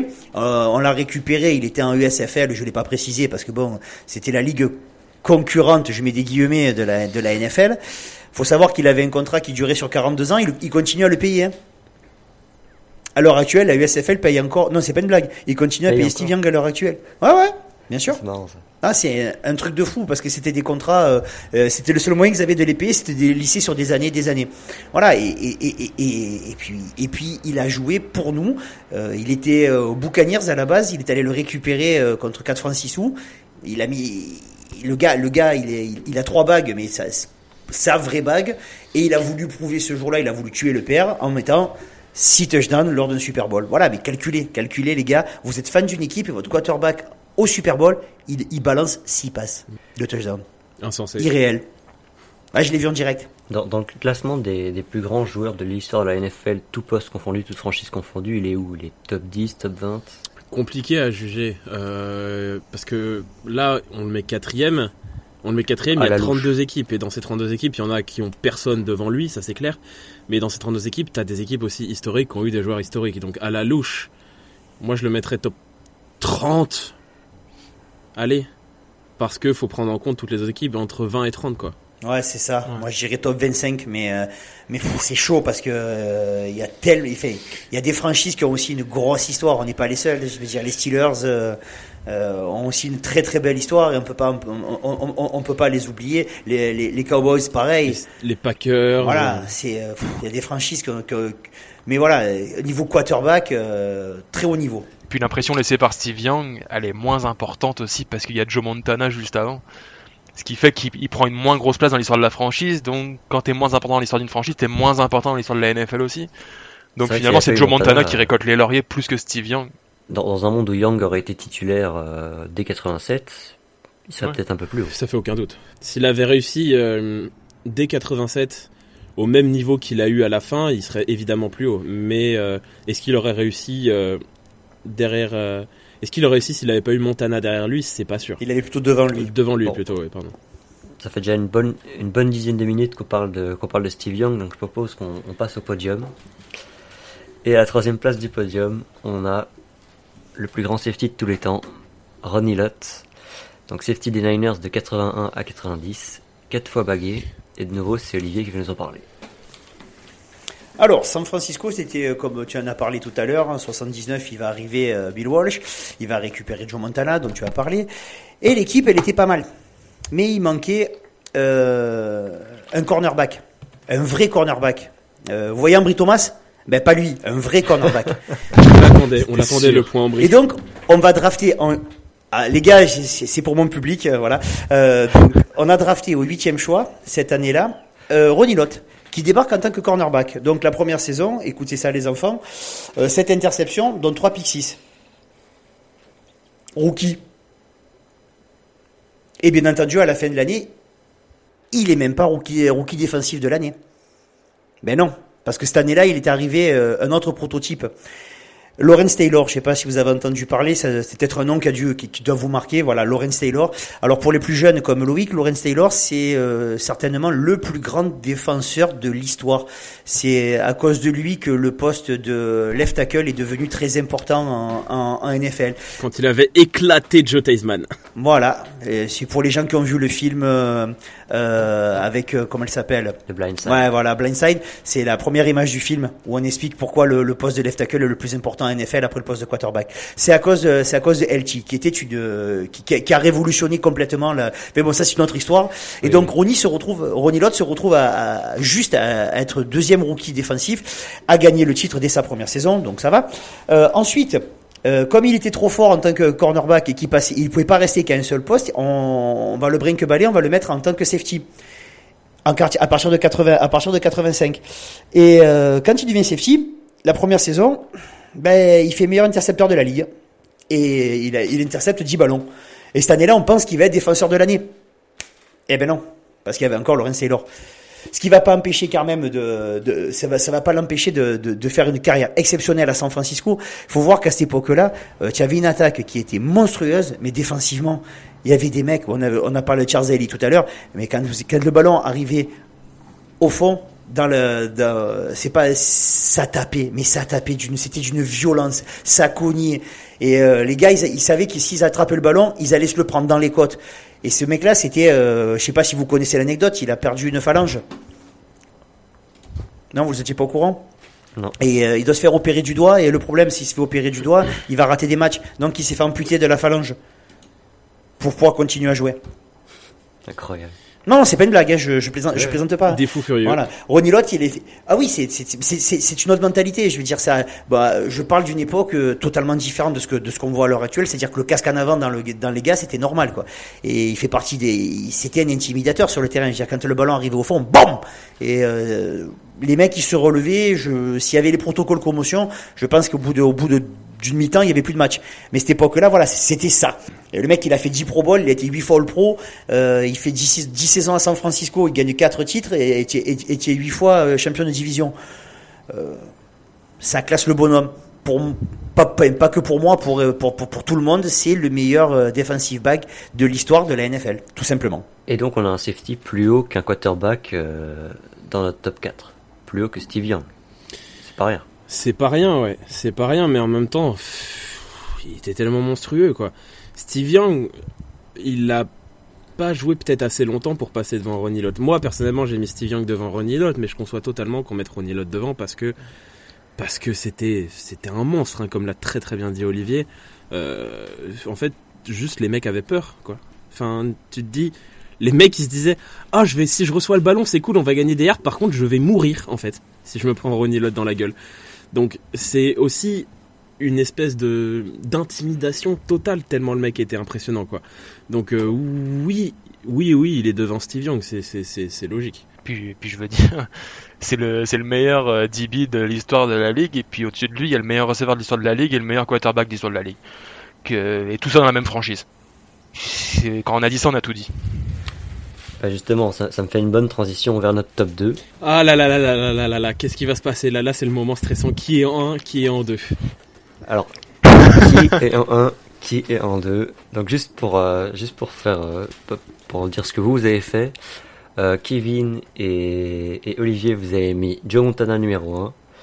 Et donc bien sûr Jay Rice numéro 2. Elliot a fait l'inverse. Gonzague aussi. Sauf que Gonzague a mis Montana en 3 derrière Ronnie Lott, ce qui fait que Jerry Bah non, mais bon, alors là, non, mais non, mais non, non, non, non. Alors là, on le sort. Là, on le sort. Il, met- il a mis Joe Montana numéro 3. Bon, il a aussi mis Steve Young en 6, mais bref. Attends, Oui, attends, il a attends, mis il a mis numéro Young. Attends, il a mis Et on compte. Et- il a mis Il a il a Steve mis Young qui en six 5 aussi. Alex Smith. Il a Et Joe Staley en 5. Alors, j'adore Joe Staley, Ah, mais, mais dans non, aucun non, monde, non. il est devant Steve Young. hein. Dans aucun monde. Donc, euh, vous l'avez compris, Jerry Rice est, selon nous, euh, le plus grand joueur de l'histoire de la franchise. En vrai de vrai, c'est assez conforme à ce qui se voit souvent dans les classements des sites américains. C'est souvent Jerry Rice. Alors c'est serré, mais c'est souvent Jerry Rice euh, juste au-dessus de, de Montana. Il n'y a, pas de place pour moi et Gonzague dans ce podcast. C'est un, un de nous deux. Bah, du coup, Bon. Donc, il faut numéro parler 2 du du numéro, numéro 2. 16. On va parler du numéro 2, hein, à savoir Joe Montana. Le loser. Ok. Vas-y. Donc là, on est en train de parler du gars qui a fait 4 Super Bowl, qui a gagné les 4 Super Bowl, qui en 4 Super Bowl n'a jamais lancé une interception, qui euh, dont, le- dont le surnom était Combat Kid, qui a été taillé comme une allumette coupée en deux, qui était ni grand ni costaud, qui avait un bras qui était soi-disant pas assez bon, et euh, mais qui était le winner ultime. Et il est simplement numéro 2, et même numéro 3 pour certaines personnes. Bon, allez, on va se concentrer deux secondes. Joe Montana, Notre-Dame, il a gagné, il, a, il, gagne à l'université, mais il avait un bras qui était considéré comme pas assez puissant. Et pas mal de spécialistes ne le voyaient pas avant le sixième tour. Je sais pas si vous imaginez. Mais à San Francisco, on avait, un- coach, Bill Walsh, qui, qui pensait qu'il pouvait faire quelque chose. Il voulait le récupérer au troisième tour. À cette époque-là, il y avait aussi une franchise. C'est les Cowboys qui le voulaient. Et même si c'était, euh, ils, le, diront plus tard, Landry dira plus tard qu'il était sur, qu'il était sur Montana. Et, ben Walsh va le récupérer un peu avant pour pouvoir le couver pendant deux saisons. Et en 81, il va devenir titulaire. Là, comme, comme euh, nous en a parlé tout à l'heure euh, Elliott avec The Catch, qui permet d'avoir le premier titre. Après en 82, il y a une grève qui fait que ça joue pas que ça joue pas complètement. En 83, ça se passe pas très très bien aussi. Puis en 84, ça il y a l'affrontement face euh, à la perfection, la perfection incarnée qui s'appelait Dan Marino. Pendant toute la saison, on a rabâché à Montana qu'il n'avait pas le niveau, il n'avait pas le charisme, il n'avait pas ci, il n'avait pas là. Donc au Super Bowl, Montana a prouvé qu'il y avait qu'un seul quarterback et que le meilleur quarterback des deux, quand il fallait gagner, c'était Joe. Et Joe, avait, à cette époque-là, il avait quand même une capacité que, peu de joueurs avaient. Comme il était physiquement pas très développé, il avait des jambes de feu. Et oui, hein, euh, si vous avez l'occasion de voir des, highlights de, de Montana au début de carrière, c'est quelqu'un qui se déplaçait, qui était très très mobile. C'était pas simplement un simple quarterback qui restait dans sa poche et qui jetait le ballon. Ensuite, il avait, euh, il avait une capacité à lire les jeux, à comprendre les jeux, à analyser les jeux et à les réaliser à la perfection, qui faisait que de toute façon, il se trompait très très rarement. La franchise va continuer à, avancer. Il va y avoir quelques années où c'est un peu plus compliqué. Il va commencer à avoir des blessures, des blessures au dos qui vont euh, l'obliger à être moins mobile. Mais par contre, il va redevenir exceptionnel. On va se retrouver avec le fameux Super Bowl, le premier Super Bowl que j'ai vu en direct, donc avec euh, cette remontée de terrain où tout le monde pense qu'il va balancer. Le, but du jeu, c'était de donner le ballon à Jerry Rice. Tout le monde savait qu'il a donné le ballon à Jerry Rice, donc il donne le ballon à Taylor et euh, on marque le touchdown. Il reste quasiment plus de temps. Merci, au revoir. San Francisco gagne, euh, gagne, encore une fois le Super Bowl. C'est la seule fois où il est pas MVP parce que cette année-là, le titre, il est, il est pour Jerry Rice. Et la dernière année où, où, San Francisco gagne le Super Bowl avec, avec Joe Montana, ben cette année-là, c'est le fameux 55-10 dont tu parlais, où euh, il se fait plaisir, il marque, il lance, il lance 5 passes de touchdown. Donc euh, il est allé 4 fois au Super Bowl. Il revient avec une fiche de 4-0. C'est, ce mec était une icône dans les années 80, c'était une icône, c'était une icône. Je veux dire, il y a même une, même euh, pour vous dire, Didier Roustan avait fait une émission sur Canal+, s'appelait Mad Max, un reportage d'une heure sur Joe Montana que j'avais vu à l'époque et que vous pouvez vous, que vous pouvez euh, en farfouillant vous trouverez sur internet. Sur YouTube en intégralité. Voilà. Ouais ouais, moi je l'ai je l'avais retrouvé il y a quelques années. Et euh, sans sans l'attentat qu'il subit en, en finale de conférence, je pense qu'on fait euh, on peut gagner le titre une troisième fois d'affilée à ce moment-là. Et il faut voir aussi, c'est une période très différente de maintenant. Les quarterbacks, ils n'étaient pas protégés comme maintenant. Je pense que Joe Montana, avec, même avec ses qualités physiques, à l'heure actuelle, mais il aurait fait un massacre. Mais un massacre parce que les, les quarterbacks, si on, juste on les érafle, il y a, ils prennent, euh, il, y a des pénalités. Et croyez-moi, dans les années 80, c'était, c'était vraiment pas le cas. Vraiment un joueur. Euh, enfin voilà, moi c'est mon idole. C'est, je dois avoir trois ou quatre maillots de Joe Montana à la maison parce que c'est voilà, c'est Joe Montana. Je, je, je, je, vous souhaite, je vous souhaite euh, les plus jeunes d'avoir la chance d'un jour de qu'on ait juste, même pas pendant 10 ans, juste 5 ans, un quarterback comme ça. Même quand on est mené, non, je, il y a un nombre incalculable de fois où tu es mené, tu te dis, et puis voilà, dernier carton, boum, boum, boum, il remonte le ballon et il va, il va, il va réussir 14, 15, 16 passes d'affilée. Tu te dis mais pourquoi? Mais parce qu'il avait décidé qu'il perdrait pas et euh, que ça soit sur des passes courtes parce que c'était sa spécialité. Euh, c'était que sur du jeu court. Mais quand il fallait, euh, quand il fallait lancer le, ouvrir le jeu, il était capable de le faire et il a mené tout le monde. C'était le leader, le winner absolu. Monsieur Polo la science. Oui, là c'était vraiment Polo la science. C'est un exposé extrêmement complet sur sur Montana. C'est parfait. Euh, moi, qu'est-ce que je peux rajouter là-dessus Bah, pas grand-chose. Je l'ai pas vu jouer.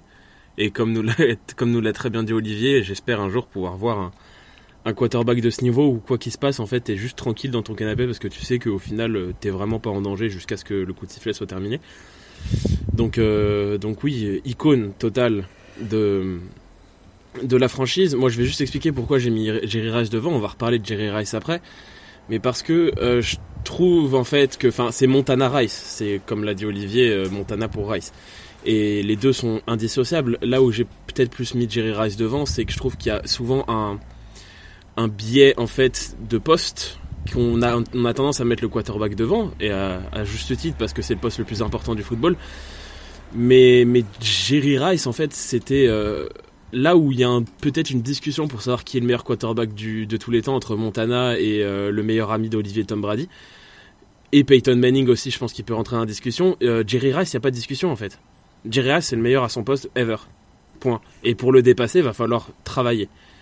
Donc c'est peut-être pour ça aussi que j'ai mis Jerry Rice devant. C'est que quand j'ai commencé à, à, suivre un peu plus profondément l'histoire des 49ers, bah, j'ai regardé des extraits de match et euh, même si Montana était extrêmement impressionnant, moi c'est Jerry Rice qui, qui, que je trouvais le plus impressionnant de, entre les deux. Donc c'est pour ça aussi que j'ai mis Jerry Rice devant. Mais, mais Joe Montana, euh, quand tu enfin, en fait, je pense que quand tu mets ou Monta, Montana premier, Rice deuxième, ou que tu mets Rice premier, Montana deuxième, en fait, t'as raison. T'as raison dans tous les cas. Quand tu le mets en 3, t'as pas raison. Quand tu le mets en 3, t'as pas raison. Binôme, parce qu'en fait, il y a deux premiers. En fait. Quand tu le mets en 3, t'as tort. Quand tu le mets en 3, t'as tort. Voilà. Quand tu le mets pas dans, en 1 ou en 2, tu as tort. Bah, D'ailleurs, Olivier, tu peux peut-être nous, nous, parler de, de, Jerry Rice, le plus ah, grand joueur de l'histoire des Niners, selon le Facebook Podcast. Ouais, Jerry Rice. Ben, Jerry, euh, Jerry, déjà à la base, euh, l'année où on le draft, on a gagné le Super Bowl l'année d'avant. Donc on doit, on, doit, on doit drafter en dernière position. À l'époque, c'était pas 32, c'était 28e. Mais il avait fait, il, il était à une superbe université, euh, Mississippi Valley State, chez personne connaît, euh, voilà. Et euh, Bill Walsh avait remarqué qu'il était super fort. Et il va vendre le, le, camion pour pouvoir passer juste devant les Cowboys. Parce que les Cowboys euh, voulaient le récupérer. Oui, parce que je sais pas si vous imaginez si les Cowboys avaient récupéré euh, Michael Irvin et Jerry Rice en même temps. Je pense que on aurait pleuré des larmes de sang. Et, Donc, puis, puis de ce que tu dis, ils auraient pu avoir et Montana et Rice. Ouais, c'est c'est fou, c'est fou. Donc voilà. Et donc, et donc, euh, il va arriver, il va arriver à San Francisco. Et puis on est tombé sur un extraterrestre, sur quelqu'un qui, euh, ben, il n'était pas comme tout le monde. Et de toute façon, vous le voyez maintenant quand il passe à la télé, vous avez l'impression qu'il a 60 ans, le gars. Il est, si, si, si, si, si, si, il est beau. Et Jerry Rice, quand il jouait, c'est voilà ce que ce qui pouvait le, dé- le définir, c'est il était beau à voir jouer. Il était élégant. Euh, c'est incomparable. Il va commencer, il va, il va commencer tranquille. Euh, par exemple, en 87, juste pour donner euh, cette saison-là, il y a, eu, il fait un truc que, qui, qui est un peu particulier cette année-là. Il y a encore, il y a encore des grèves, mais il y a quand même 12 matchs dans la saison. En 12 matchs, il a planté 22 touchdowns, 1078 yards. Je répète, 22 touchdowns en 12 matchs. Il a été, il a plus le record NFL. Il a été battu par Andy Moss, qui en a mis 23 en 16 matchs. 22 touchdowns en 12 matchs, les gars. Et pendant je sais pas combien d'années, il a été, euh, il a, il a fait plus de milliards tous les ans. Un receveur. Vous voyez, quand on a parlé de Dibo Samuel cette année, on a, comme nous avons été dithyrambiques sur, sur Dibo Samuel, il fait ça pendant quasiment toute sa carrière à San Francisco, euh, Jerry Rice. C'était normal. Milliards, c'était, euh, c'était, c'était, c'était normal. C'était la base. Voilà. Rien un milliard pour Jerry Rice. Oui, voilà, c'était, c'était normal. Mais Par contre, c'était quelqu'un qui travaillait tout le temps. Le lendemain d'un Super Bowl, il était en train de s'entraîner. Super Bowl qu'il avait gagné, bien entendu. Il était en train de s'entraîner. Putain, le lendemain d'un Super Bowl, je serais tellement en train de me mettre une cuisse. Ah ben lui non. Il y avait une de ses phrases, c'est aujourd'hui je vais faire ce que les autres ne font pas, afin que demain je puisse réussir ce que les autres ne peuvent pas faire. Tout simplement. Ouais. C'était quelqu'un, c'est, c'est- je parle, en- je parle au passé parce que en tant que joueur, c'était quelqu'un qui était à la fois un bosseur, un génie et quelqu'un de très humble. Mais sur le terrain, c'était, il supportait pas de ne pas gagner. Il avait toujours peur de pas être, de pas être au niveau. Et euh, quand lui disait être au niveau, c'était le très très très haut niveau. Et je pense pas qu'il y ait- il y ait quelqu'un qui puisse dire du mal de Jerry Rice. Ah oui, il y a eu la fameuse histoire que dans les années 80, que quand il a dit que tout le monde utilisait le c'était un, espèce de, spray qui se mettait sur les mains pour, plus, pour que le ballon colle plus quand il attrapait. Et tout le monde a dit que c'était vrai, que tout le monde faisait ça dans les années 80-90. Euh, et Jerry Rice a été le premier à l'annoncer. Voilà, c'est la seule petite euh, histoire qu'on ait sur Jerry Rice. Sinon, voilà, c'était un joueur exceptionnel. Voilà, si vous avez l'occasion, euh, il courait. C'était pas le plus rapide, c'était pas le plus costaud, mais c'était le meilleur dans tout. Il avait son entraînement, je sais pas si vous avez vu ce reportage aussi sur, il avait cette colline The Hill, il montait, euh, euh, il, il s'entraînait tous les jours à cet endroit-là, et donc il y a tous les receveurs dans les années 90 qui venaient s'entraîner avec lui, euh, et même quand il est parti de San Francisco, faut quand même se rendre compte qu'il part de San Francisco, il va en face 2000. aux Raiders, et quand il va en 2000, donc il avait un âge plus qu'avancé, 36 ans si je dis pas de bêtises, deux ans après, il est encore pro bowler, et il va encore au Super Bowl. Je sais pas si vous imaginez quoi. C'est euh, ce gars, c'était, c'était, voilà, il a été euh, 10 fois le pro, 13 fois pro bowler. Et je parle d'un receveur. Donc, fait, À, à- C'est, à une euh, époque où le jeu au sol était plus important que le jeu de la réception. ah, bien entendu, peu bien entendu. Et puis, il s'est- quand même. et il s'est adapté, et il s'est adapté, euh, il s'est adapté parce qu'il a commencé sa carrière, il a, il a quasiment fait 20 ans de carrière. Et puis si- sur ces records, on s'en sort pas. Si vous voulez voir tous les records, euh, voilà, plus grand nombre de réceptions, 1549 réceptions. Non, hein, je sais pas. En carrière, 22 466 yards à la réception. Voilà, la différence avec le, second ou le troisième, elle est, euh, il y a pas, c'est même pas, euh, c'est. euh, pour vous donner un exemple, euh, le second euh, au nombre de réceptions, c'est Larry Fitzgerald avec 1432. Le yard à la réception, Jerry, il a 22 000, euh, quasiment 23 000. Le second, il est à 17 500. Et puis avec des saisons beaucoup plus courtes, s'il avait joué des saisons de 16 ou 17 matchs, mais il serait, il serait même plus dans la même galaxie. Touchdown à la réception, 197. 197 touchdowns à la réception. Le second, c'est Randy Moss avec 156.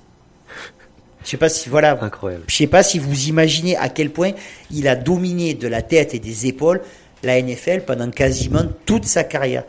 Et en plus, euh, un grand, enfin un grand monsieur, voilà, c'est quelqu'un pour qui j'ai un, un respect éternel. Montana pour Rice, Rice pour Montana, comme vous préférez. Mais pour moi, les deux, c'est euh, c'est top niveau. Est-ce que c'est pas le joueur qui a le plus écrasé son poste dans l'histoire de la NFL. Genre, il n'y a même pas une once de débat sur qui est le plus grand receveur de la Ah, je pense de- que de je pense que c'est le joueur parce que quand tu regardes quasiment poste par poste, tu peux débattre. Quarterback, on en a déjà parlé avant. Je pense qu'en défense, peut-être qu'il y a Lawrence Taylor qui ressort, mais peut avoir des débats sur certains postes, etc. Euh, receveur, si quelqu'un d'autre, si quelqu'un dit un autre nom que Jerry Rice, il aura tort. Point.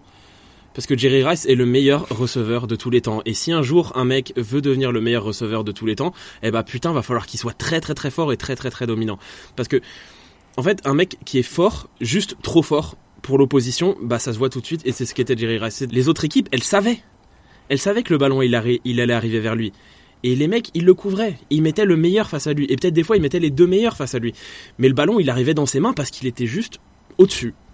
Au-dessus. Il y avait rien à faire.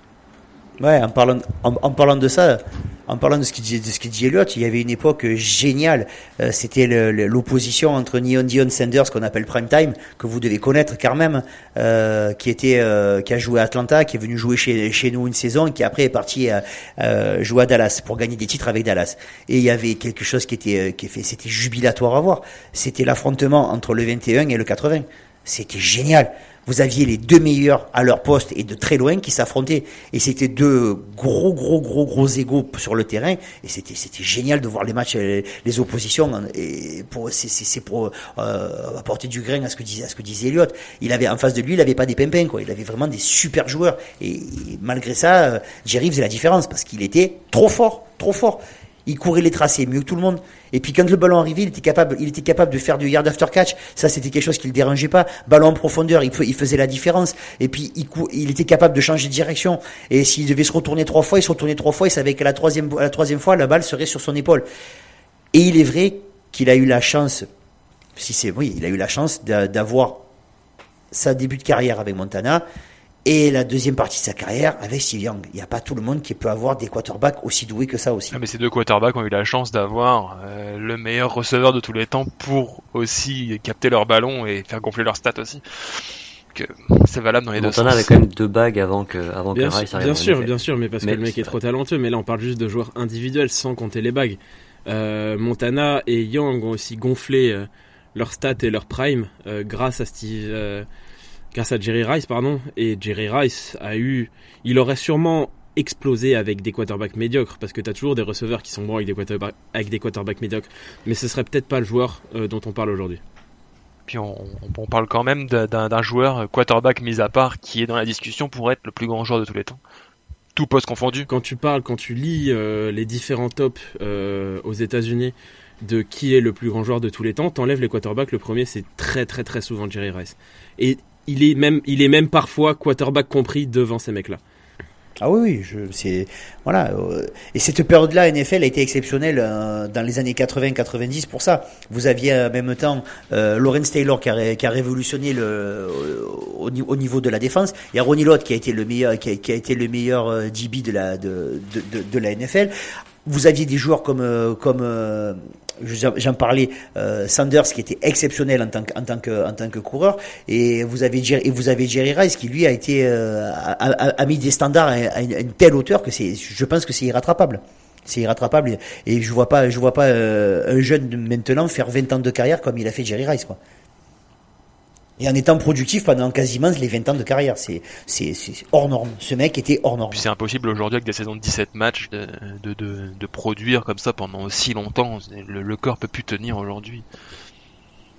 Chose qui pouvait avec des saisons de 12, 13 matchs, c'était possible. Aujourd'hui, euh, 17 matchs par saison plus des playoffs. Aujourd'hui, quasiment les seuls mecs que tu vois aller jusqu'à un âge aussi avancé, c'est les quarterbacks, mais parce que t'as pas le droit de les toucher. Et sinon, ça va être les kickers et les punters, mais parce que t'as pas le droit de les toucher non plus, et parce que c'est totalement différent. Avoir un, un receveur, donc un mec aussi proche du contact, euh, qui va aussi loin et qui reste aussi longtemps à très haut niveau, c'est quasiment impossible à voir aujourd'hui. Oui, en plus il était quasiment jamais blessé, Jerry Rice quoi. Il se fait, euh, il s'est fait défoncer. Si, je, me souviens bien, c'est par Warren Sapp une saison, et euh, c'est la seule fois où il joue pas, où il joue quasiment pas. Sinon, il était tout le temps titulaire, il était jamais blessé parce que c'était un gars qui était, euh, qui était, euh, ben, il avait une hygiène de vie exceptionnelle. Il est, ben, de toute façon, de toute façon, quand on le voit à l'heure actuelle, moi, qu'à chaque fois que je le vois à la télé, je me dis putain, mais c'est, il est, il est, euh, on dirait, qu'il est prêt à aller jouer quoi. Il est fit comme un joueur de football américain. hein, Honnêtement, honnêtement, il rentre sur le terrain en tenue. Et tu lui mets le maillot de n'importe quel autre joueur, tu sais même pas que, que c'est un retraité quoi. S'il a, il a encore le, le, corps et la musculature pour jouer. Ah ouais, il, il est, euh, enfin, je, je, je, je, le trouve encore à l'heure actuelle encore très impressionnant. Et je pourrais parler toute la nuit de Jerry Rice. les, peu, euh, les peu de fois où, enfin, les quelques fois où tu le vois apparaître euh, sur des panels avant les matchs ou quoi que ce soit, non seulement le mec est évidemment, comme vous l'avez dit, fit et en forme et etc. Mais en plus de tout ce qu'on a raconté sur son niveau de jeu, c'est qu'il il, il a un charisme, mais incroyable. Le mec, il, présente, il est dans un panel avec certains des plus grands joueurs de tous les temps, ils sont en train de parler, mais tu ne vois que lui. Parce que le mec, en fait, juste, il est ultra charismatique, il, est, euh, il a une présence, il a une aura, en fait, totalement folle, quoi. Donc, en plus de toutes ces qualités de footballeur dont on a parlé, c'est le charisme aussi, ça joue forcément dans un classement. Et puis, il respire le foot, ce gars-là. Tu, tu le vois à la télé avant les matchs le gars il est pas en train de parler, il est en train de courir un tracé pour recevoir un ballon de, de, je sais pas quel quarterback. le gars c'est un passionné mais c'est incroyable à voir encore aujourd'hui. Je pense qu'on je pense qu'on a un peu fait le tour. Et du coup, est-ce que Jerry Rice ou Joe Montana est le GOAT de la NFL Joe Montana Rice. Tom Brady a tué le, la discussion. Qui? Jerry Montana. Je ne sais pas qui tu parles. Ouais, donc juste, enfin, pour, euh, je, je, je, je, vais volontairement euh, faire ce que je fais d'habitude. Euh, il y en a sur les trois dont vous parlez, il y en a deux qui ont gagné des titres sans qu'il y ait jamais eu de controverse, et il y en a un qui a fait que ça toute sa carrière. Donc, partant de là, je veux dire, le choix pour moi, il y a même pas, il y a même pas de choix, il y a pas de discussion. voilà. le si on a, si on compte le Spygate, le Deffelgate, le Machine Gate, le Truckgate, le Bidulgate, le l'attaque roule, si on enlève tout ça, il aurait deux bagues l'autre zouave. Donc pour moi, y a, pour moi, c'est pas, ça sera jamais le GOT parce que et je suis désolé, je changerai pas d'avis. Pour l'instant, c'est Montana et Rice et puis c'est tout. Ouais, je vais avoir, euh, je vais avoir une réponse un peu différente de celle d'Olivier. si tu prends euh, Montana ah et Rice comme une seule entité, c'est les meilleurs, mais malheureusement ça n'existe pas. Je pense qu'en joueur individuel, il est très difficile aujourd'hui, euh, pour ma part en tout cas, de ne pas compter, même si je suis pas du tout fan du joueur, mais de ne pas mettre Tom Brady comme euh, comme meilleur joueur de tous les temps, parce qu'il est au poste le plus important de tous les temps, parce que c'est celui qui a le plus gagné, parce qu'il a toujours été le, patron, il a plusieurs titres de MVP, il a été MVP des finales, etc. Et que aussi il a une longévité qui lui a fait gagner il y a deux ans le titre avec les Buccaneers à 41 ans. Euh, et il est encore présent aujourd'hui, il y a eu sa fausse retraite. Après, il est, contrairement à ce qu'on a dit sur Montana Rice, qui sont des joueurs extrêmement... Euh, extrêmement lisses avec aucune aucune aucune histoire euh, aucune mauvaise histoire il y a des histoires autour de Tom Brady mais je pense que si on parle du meilleur footballeur euh, ever, euh, je pense que Tom Brady est, est, sûrement très probablement le numéro 1 quand même. Kevin, un avis? Ouais, moi j'ai toujours du mal à, comparer les époques différentes.